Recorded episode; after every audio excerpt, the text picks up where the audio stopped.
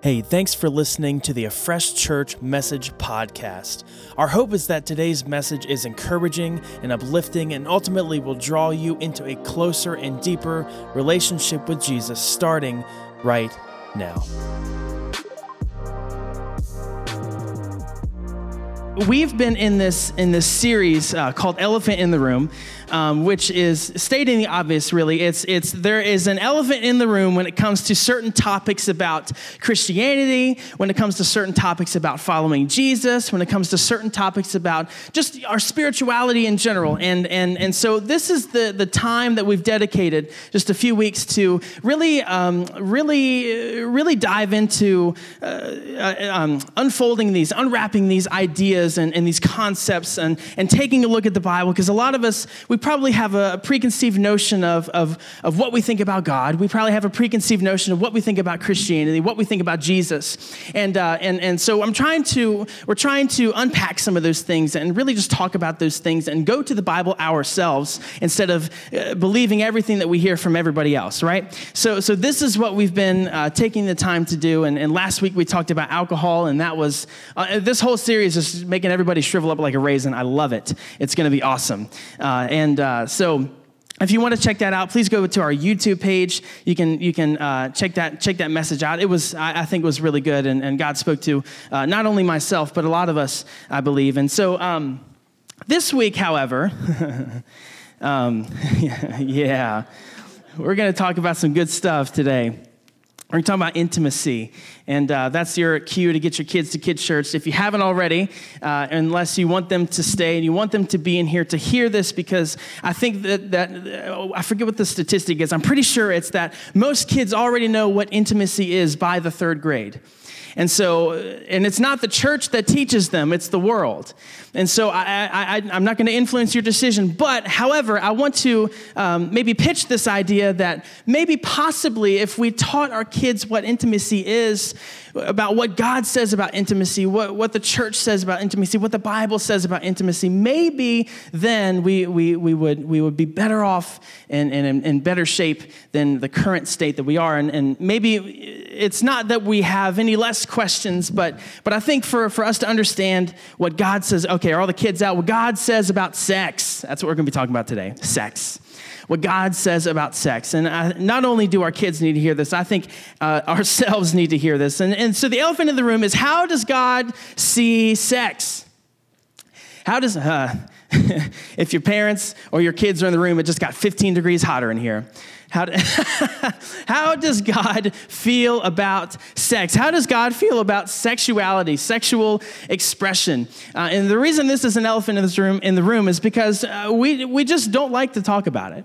And that's just the truth. We, we, it's, it's, it's, it makes us feel icky, you know? Ugh, sex, I don't, you know.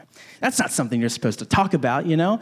And, uh, and, and then we see that so many people have so many questions and nobody has the answers because nobody wants to talk about it, nobody wants to look into it. And, and you know, uh, it's, it's, it's, it's, it's just a taboo topic within the church. Um, and, and, and I want to make this clear that at some point in our lives, more than likely, everyone here is going to experience some sort of sexual temptation uh, and face some sort of sexual temptation. That, and I think it's important for us to know what God says about it, so we know how to better how to be better off in the way that we respond to this to this temptation. So. This is, this is the elephant in the room today. And, and a lot of us learn about what sex is from the world because the church is too scared to talk about it. Um, and, and I think that's a problem within itself. So, so we're, we're going to take today to, to uncover the topic, to uncover the idea, to, to really just talk about what God thinks, what God feels about sex. So I am very excited today. Um, and, and so if you want to turn to, in, in, in your Bibles, we're going to turn to 1 Corinthians chapter 6. Uh, we're going to start in verse 9. And uh, if you're reading from your fresh Bibles, it's page, page number 687.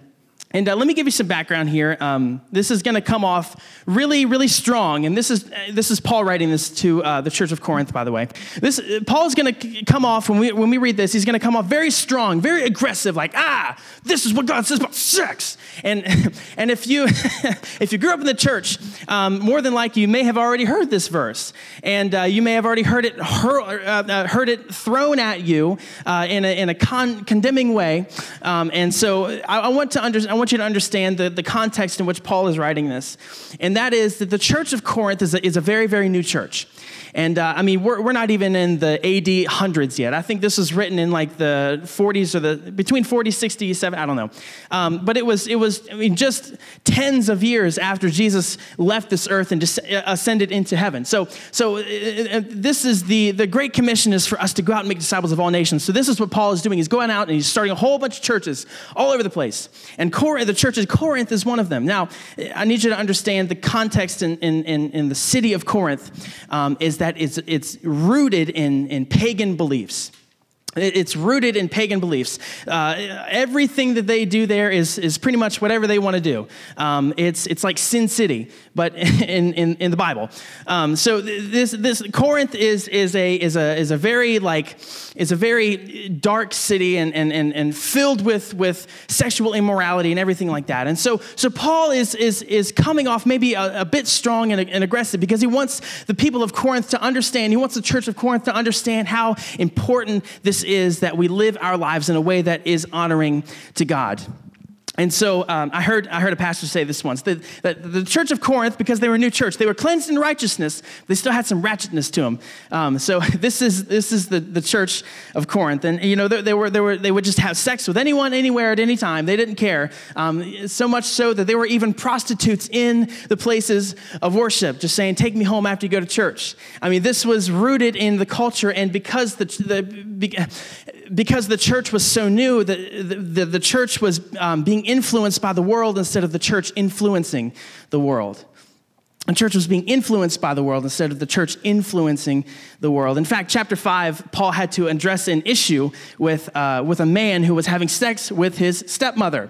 Um, and Paul's like, I, I, can't believe I need to even write this, but this is the, the church of Corinth, and, and, and, and they're just, they're a little lost. And so Paul's trying to really steer them back to following the true Jesus, following the genuine Jesus, and being in relationship with the one true God, and not falling, uh, not falling short in any other, um, in any other uh, area of, of their lives. And so, so that's, that's kind of the background knowledge for, for, the, for the church of Corinth.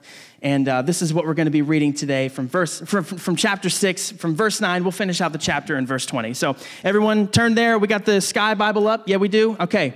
Now, again, this is Paul writing, not me, but I agree with him, but don't throw tomatoes at me, okay? Verse 9, don't you realize, oh, sorry, this is probably how you've heard it before. Let me calm down. Don't you realize, don't you realize that those who do wrong will not inherit the kingdom of God? Don't fool yourselves. Those who indulge in sexual sin or who worship idols or commit adultery or are male prostitutes, female too, but he was writing to a specific, uh, specific group of people. Male prostitutes or practice homosexuality or are thieves or greedy people or drunkards or are abusive or cheat people, none of these will inherit the kingdom of God. And some of you were once like that, but you were cleansed. You were made holy. You were made right with God by calling on the name of the Lord Jesus Christ and by the Spirit of our God, because that's all it takes, just to call on the name of Jesus. They were once like this, some of them, but, but you've, been, uh, you've been introduced to new life through Jesus. Verse 12, you say, I am allowed to do anything, but not everything is good for you. And even though I am allowed to do anything, I must not become a slave to anything anything. You say food was made for the stomach and stomach for the food. Eh, this is true, though, some, uh, though someday God will do away with both of them. But you can't say that our bodies were made for sexual immorality. They, they were made for the Lord, and the Lord cares about our bodies, and God will raise us from the dead by his power, just as he raised our Lord from the dead.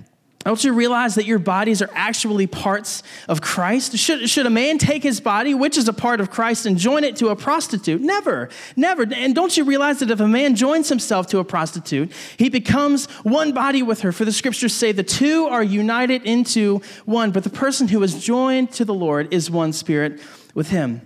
Verse 18, run from sexual sin. No other sin clearly affects the body as this one does. For sexual immorality is a sin against your own body. Don't you realize that the body is the temple, that your body is the temple of the Holy Spirit who lives in you and was given to you by God? You do not belong to yourself, for God bought you with a high price. So you must honor God with your body.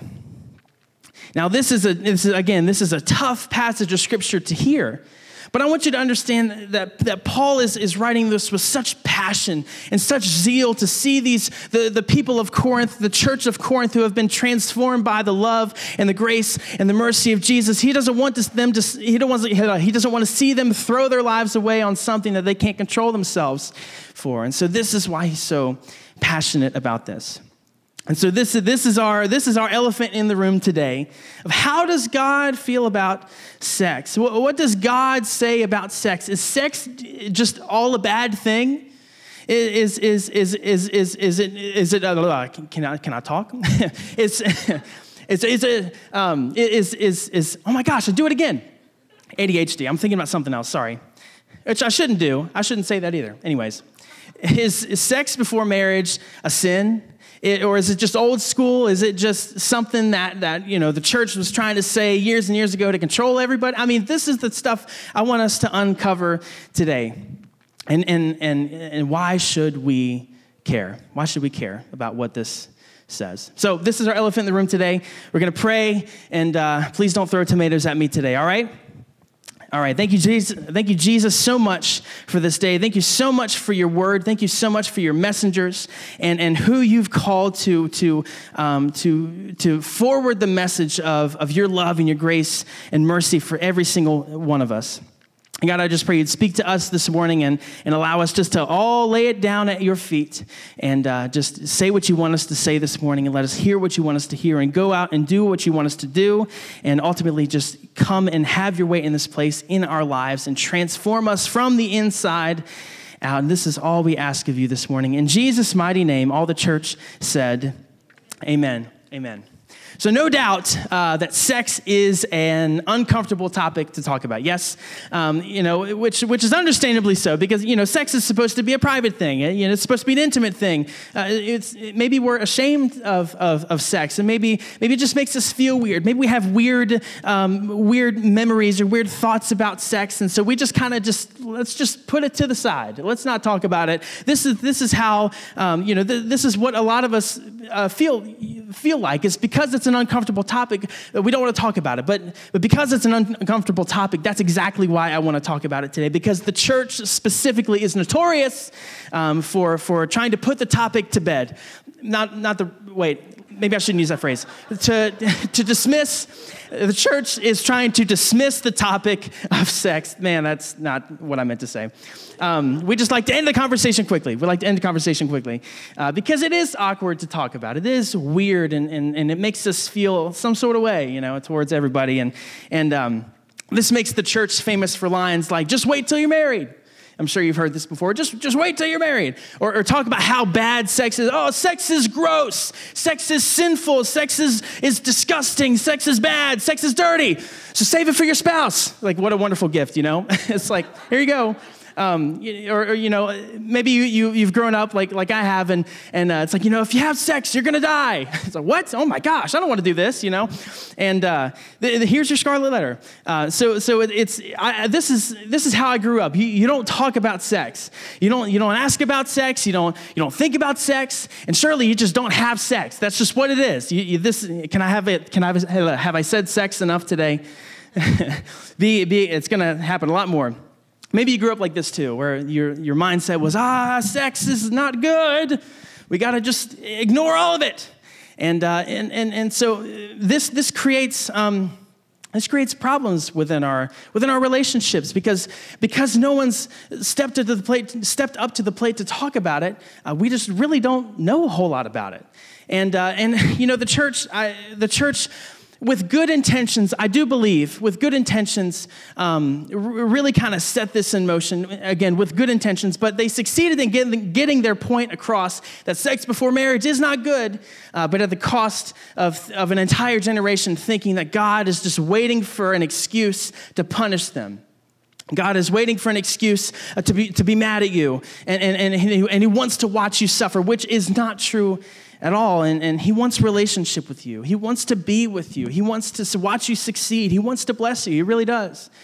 But because we've got this skewed idea in our head that, oh, sex is bad and the church says you're going to hell, it's like, oh man, this, this God, this, this big guy in the sky is just waiting to, to, to, to show me how bad I am or, or tell me that I'm wrong or, like I said last week, throw lightning bolts at me. And this is our, our view that we've developed. And again, I think it's unintentional. I don't think the church intentionally tried to do this, but I'm just trying to address the situation. This is probably how most of us grew up, or at least some people have heard this about the church. Because the church was unwilling to talk about it much deeper than it's bad, it's a sin, and just don't do it.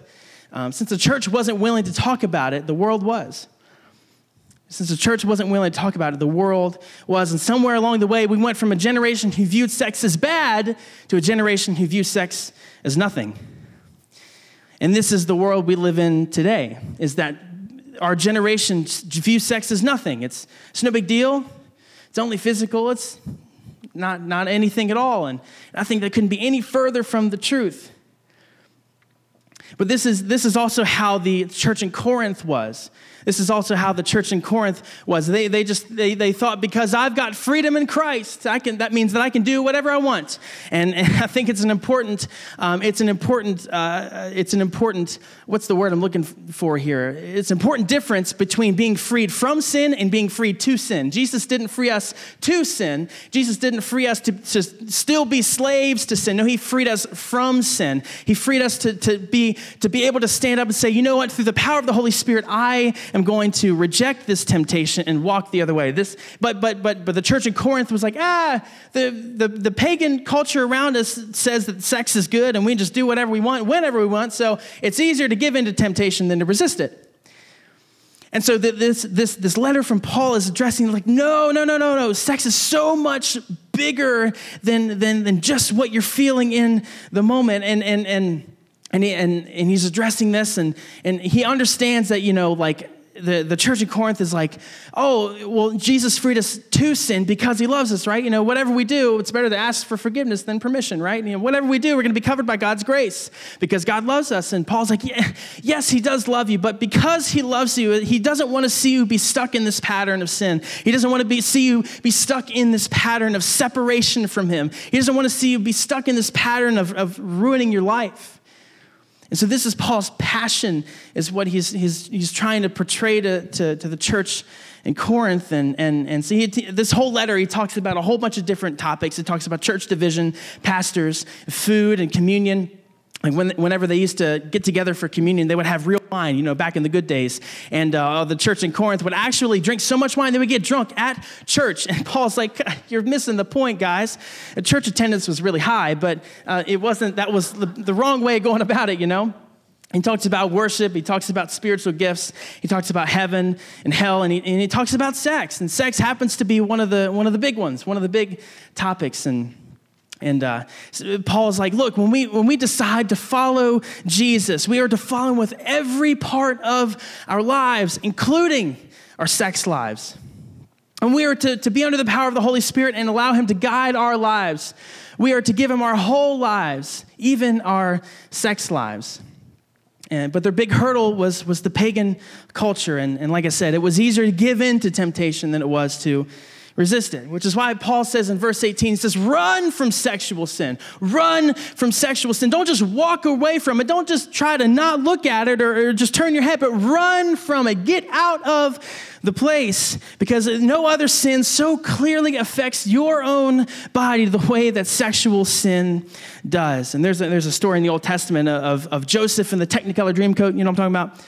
Um, there's, there's this uh, situation Joseph gets himself in, and uh, his, his, his king, Potiphar, his, uh, Potiphar's wife actually tries to seduce Joseph. And so he finds himself in the situation, and Potiphar's wife is like, Take me. And he's like, Oh my gosh, no. And so I love this though, because the Bible says he ran out of the place so fast, he left his coat behind him, which got him in trouble. But uh, he ran out of the place. Sometimes self control looks like the using the, the, the, the, the two eyes that God gave you to see the door and using your two legs that God gave you to walk or to run out of that door. And so, so, so run from sexual sin. This is, this is not, no other sin clearly affects the body the way that this one does.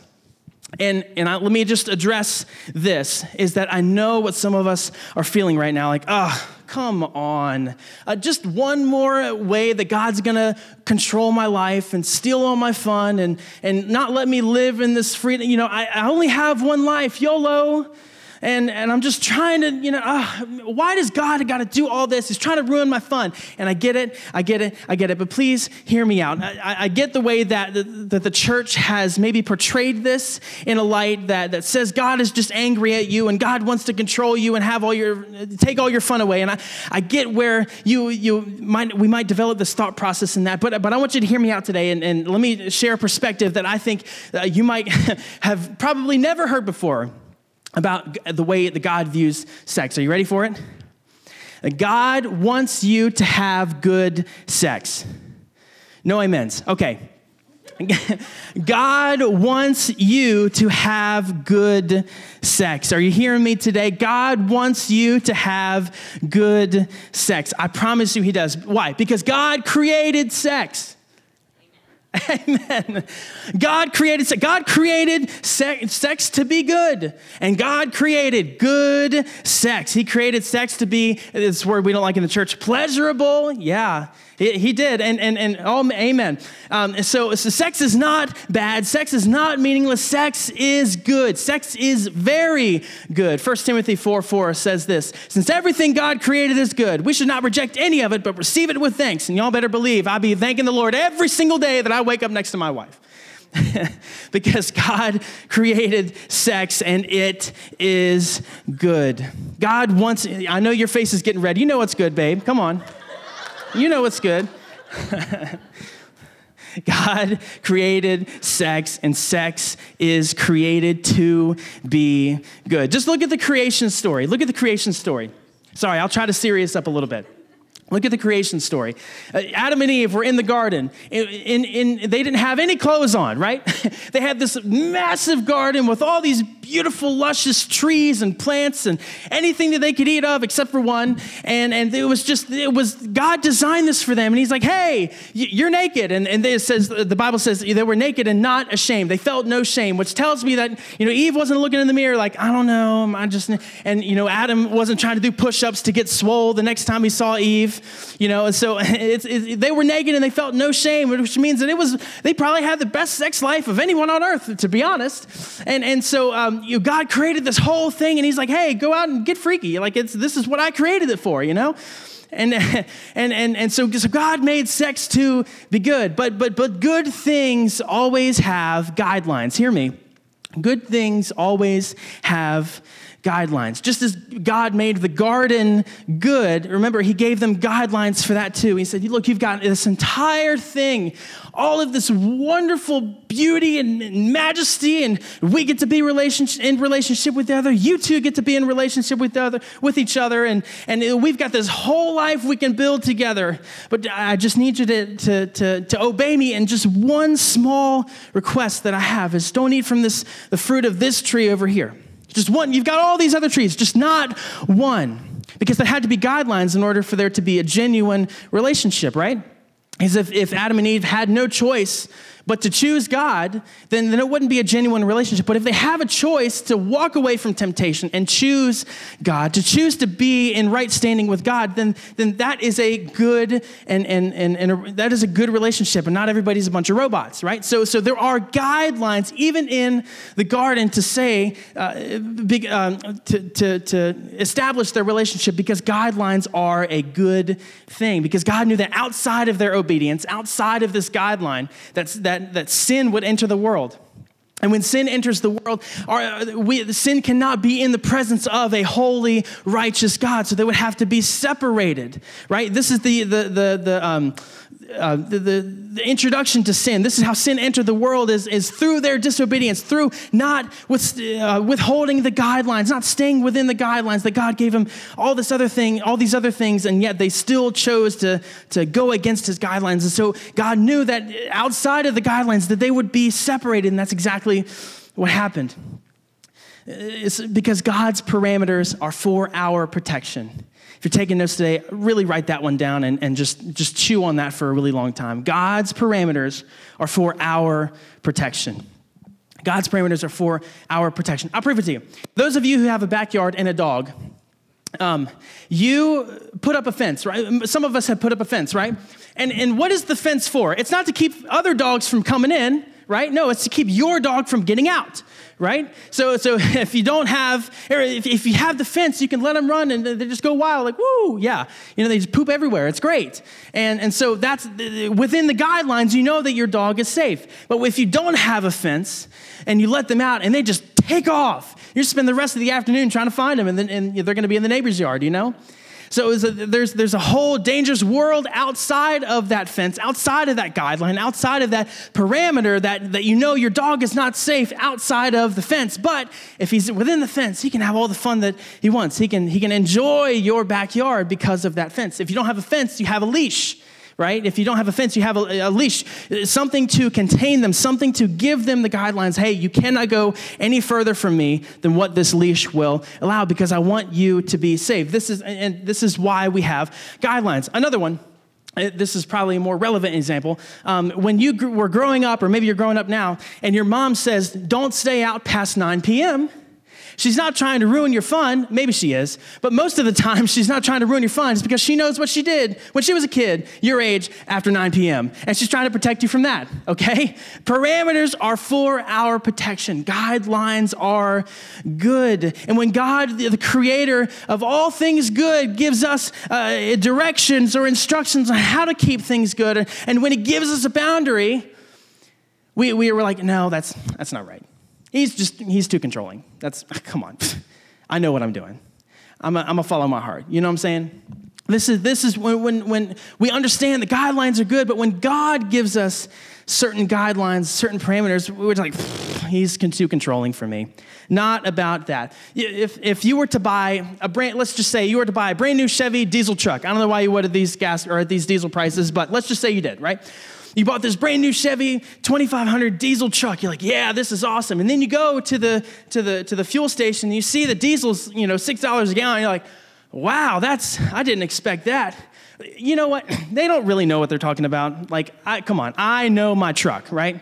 So, so you go to the gas pump and you try to put gas in your diesel truck. What's going to happen when you go against the manufacturer's recommendations for what they say is what you're supposed to be putting in the tank? What are you filling your tank with? It's something that the, that the manufacturer said not to fill your tank with. What's going to happen? It's going to break and you're going to spend a whole lot of time, energy, and resources trying to fix that, trying to get it back to its original operating design. All because you decided that you didn't believe the manufacturer's recommendations when you put gas in your diesel truck.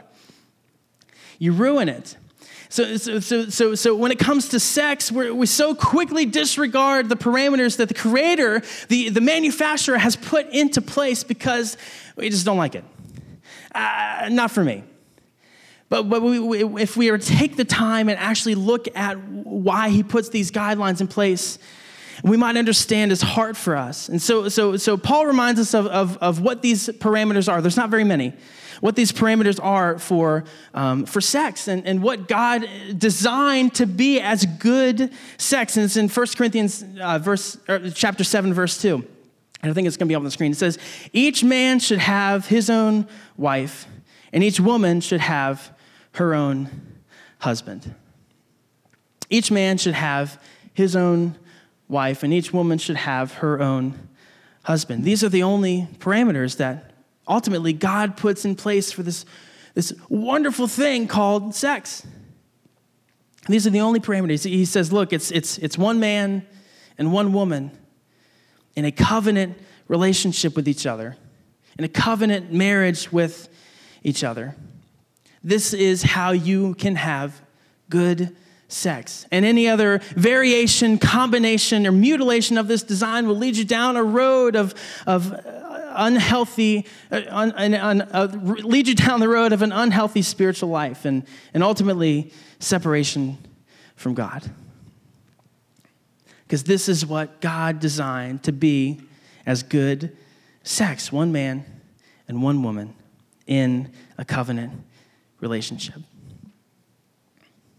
And ultimately, anything outside of that is sin. And it's not this, it's again, it's not this condemning word that we throw like, yeah, you're going to hell, you're doing wrong. But really, it's it's it's separating us from God. It's it's tearing our souls apart from, from God because we're we're ultimately saying that, hey, um, I know better than you, and I trust my own ways more than I trust yours. And, and we're going against God's manufacturing, manufacturer's recommendation for what he calls good, and we're making it not good. This is what sin is it's, it's, it's separation from God. But a lot of us, we don't like to, to hear that because, well, maybe that um, messes with our lifestyle a little bit.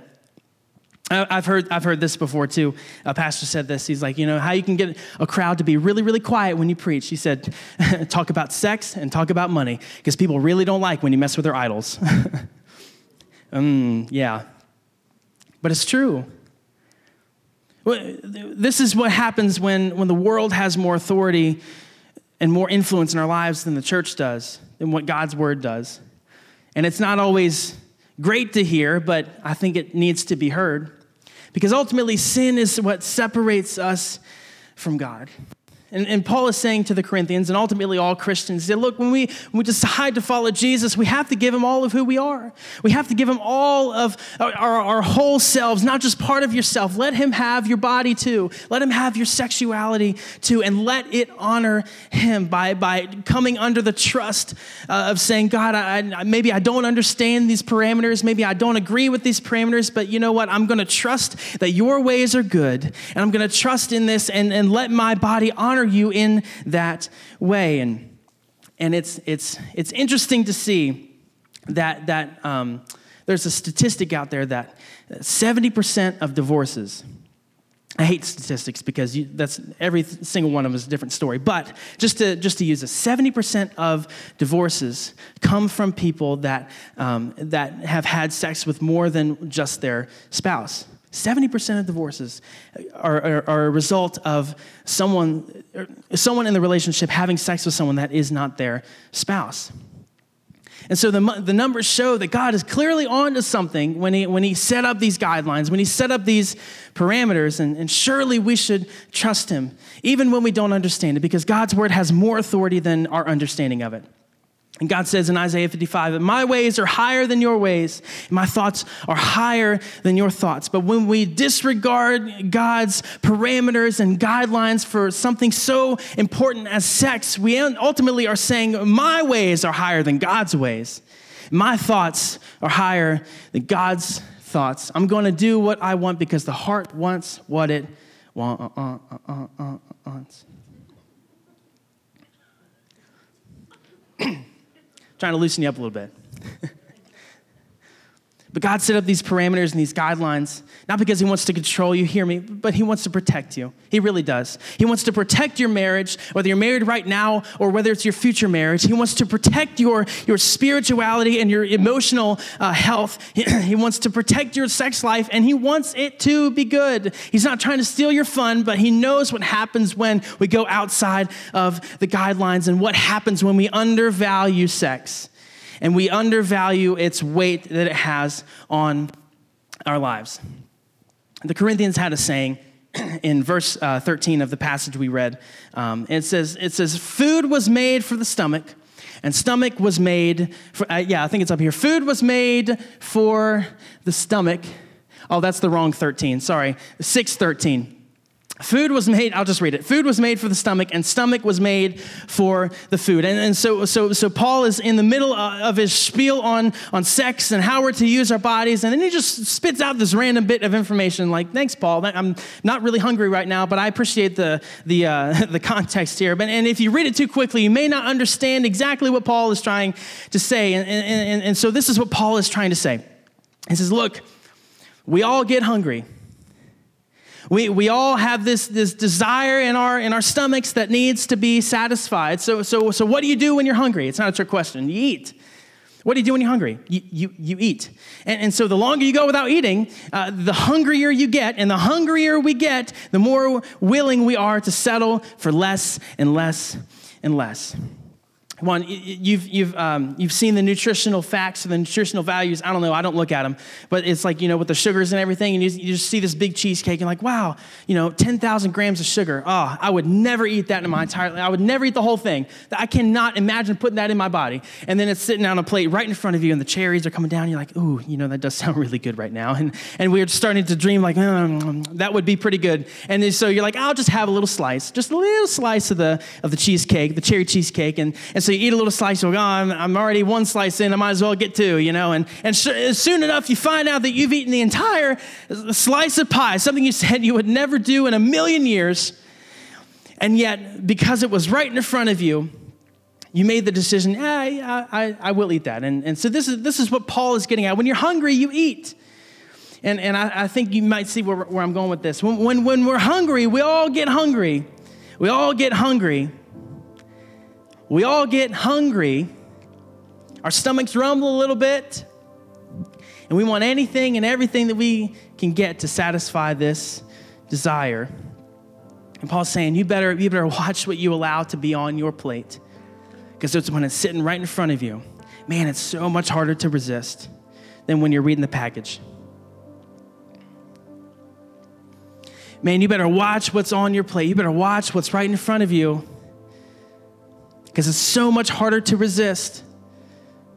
And when it looks so good and, and, and you really feel like this is what you want in the moment, it looks so good right now, but, but watch, why, watch what you put on your plate before it gets there because it's so much harder to resist once it's there.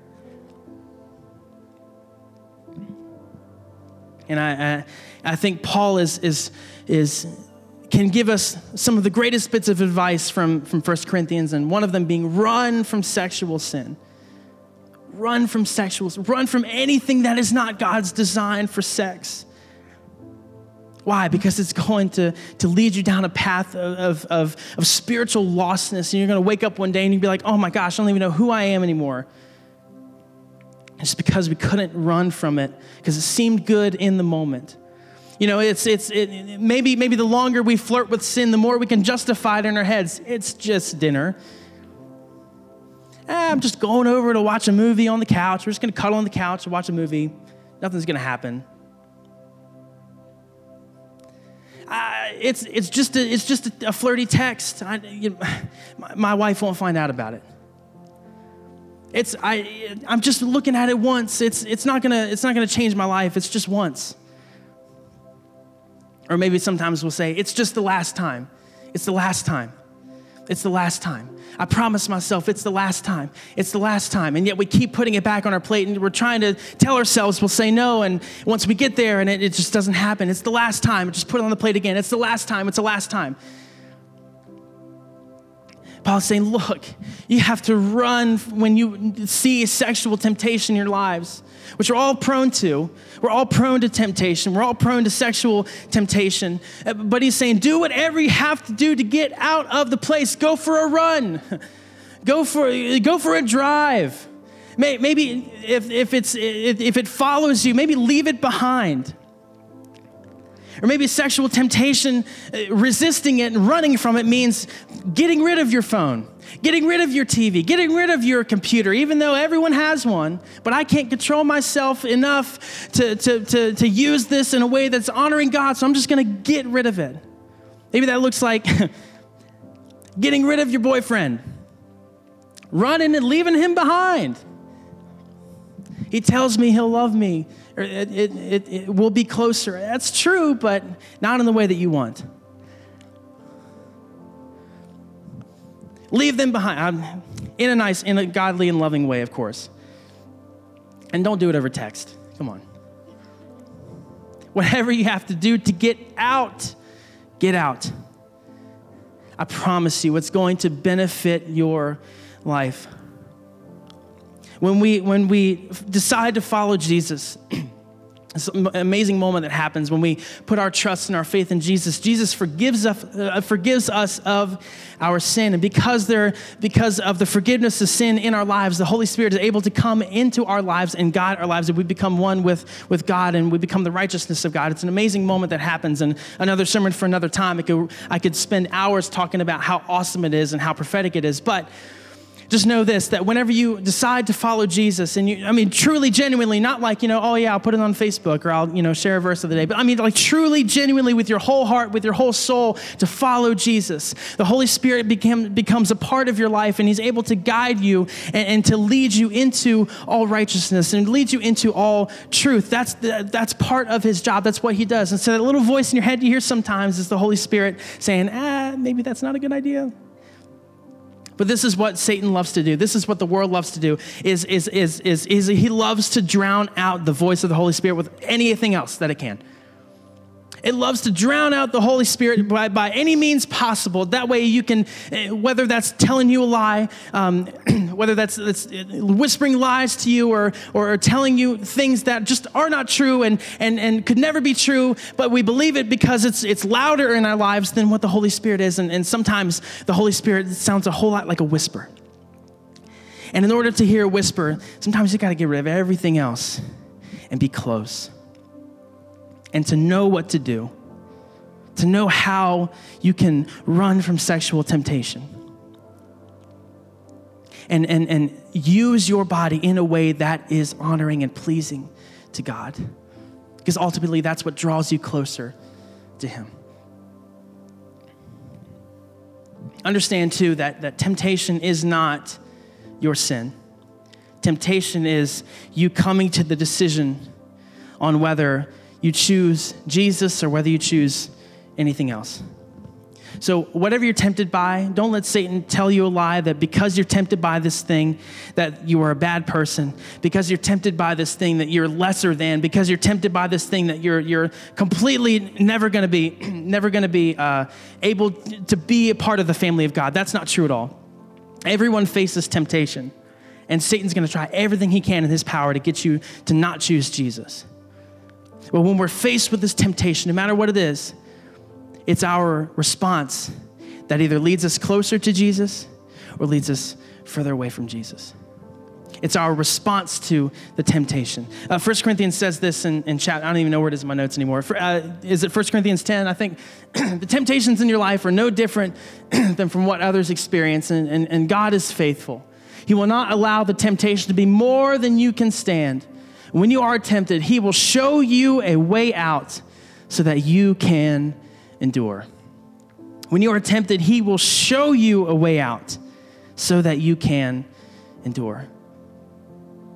And part of knowing that way out of temptation is, is being close to Him, being in His Word, being in fervent in prayer, be, um, um, um, be, just being close and being in his in his presence. This is how we hear the voice of god. This is how we hear the voice of the holy spirit to help us. And he'll always give us a way out of temptation so that we can honor god with our bodies. Now uh, my goal today is not for us to not for the church to control you not for me to control you. That's not what it is I just want us to be a church that in every situation, from sexual temptation to anything else, that we always just choose Jesus. Always choose a way that honors God with what we've been given because He so graciously gave it to us.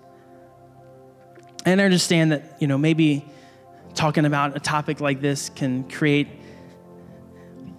awkward tensions and maybe some thoughts are rolling around your head right now of things you used to do or people you used to hang out with or things that you are not even sure you've been delivered of.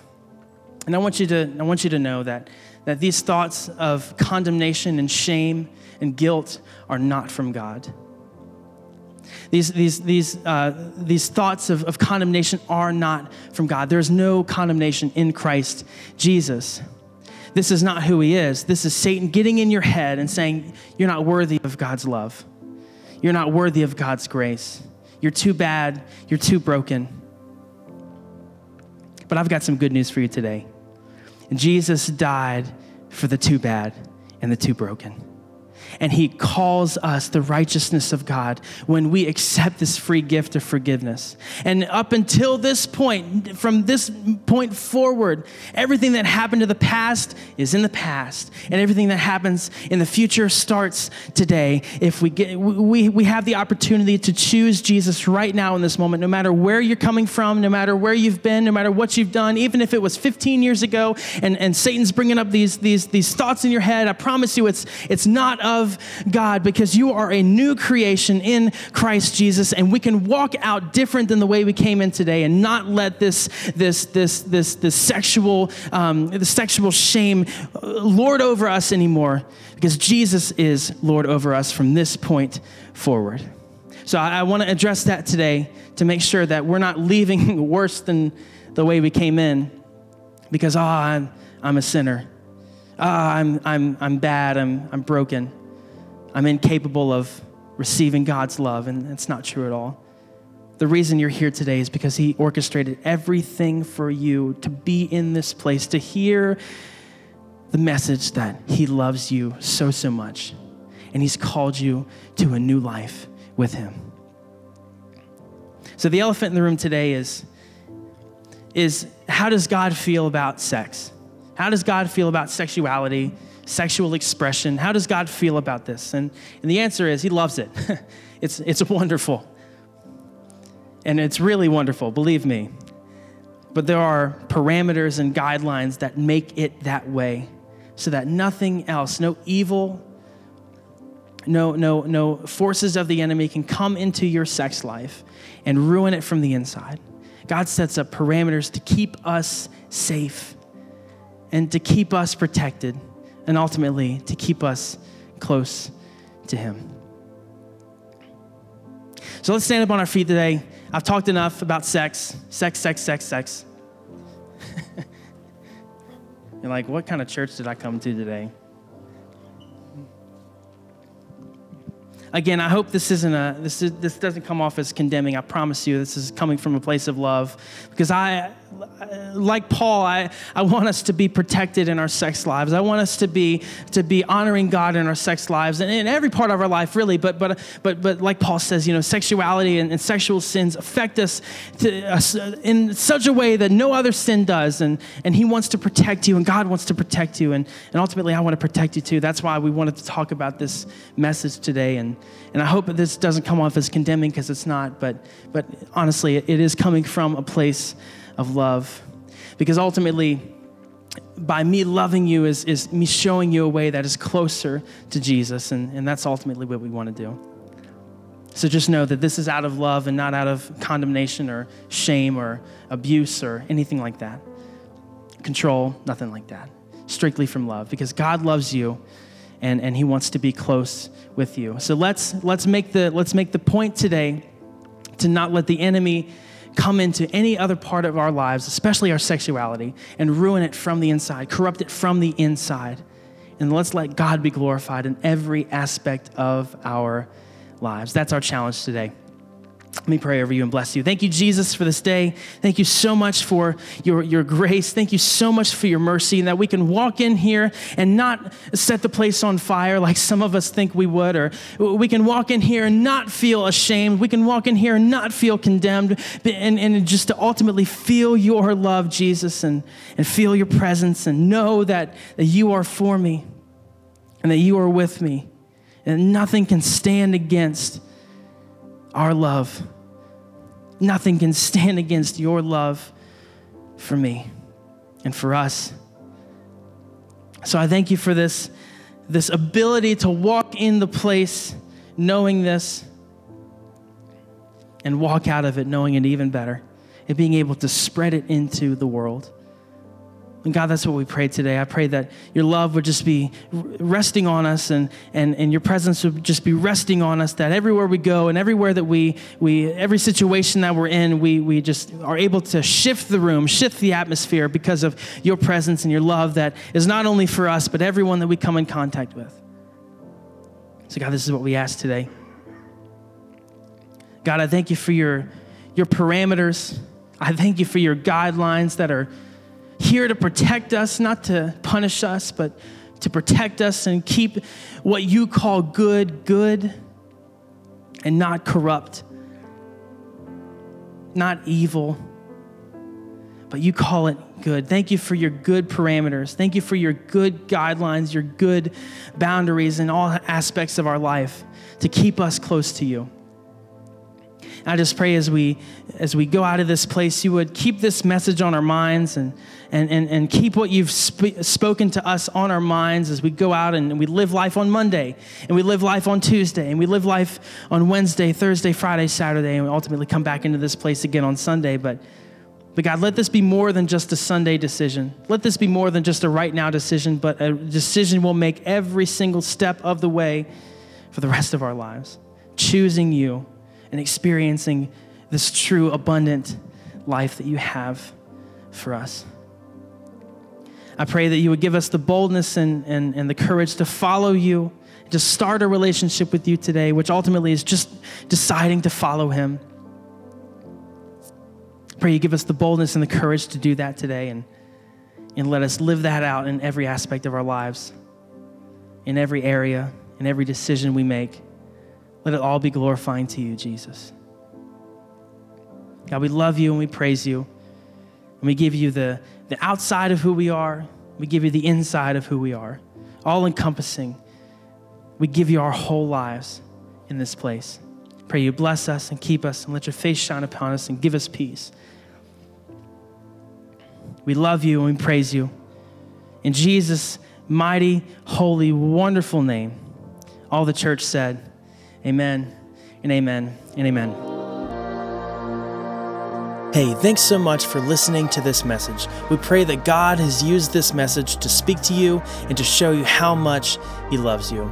And if God has shown you something incredible, we want to hear about it. Please send us an email to hello at afreshchurch.com. And if you want to partner with us financially to help our ministry spread the good news of Jesus' love for all people, you can do so at afreshchurch.com slash give. Every dollar we receive goes back to loving people into a relationship with Jesus. We want to encourage you to go out and live life with the one who gives life because it's so much better when we do it with Jesus.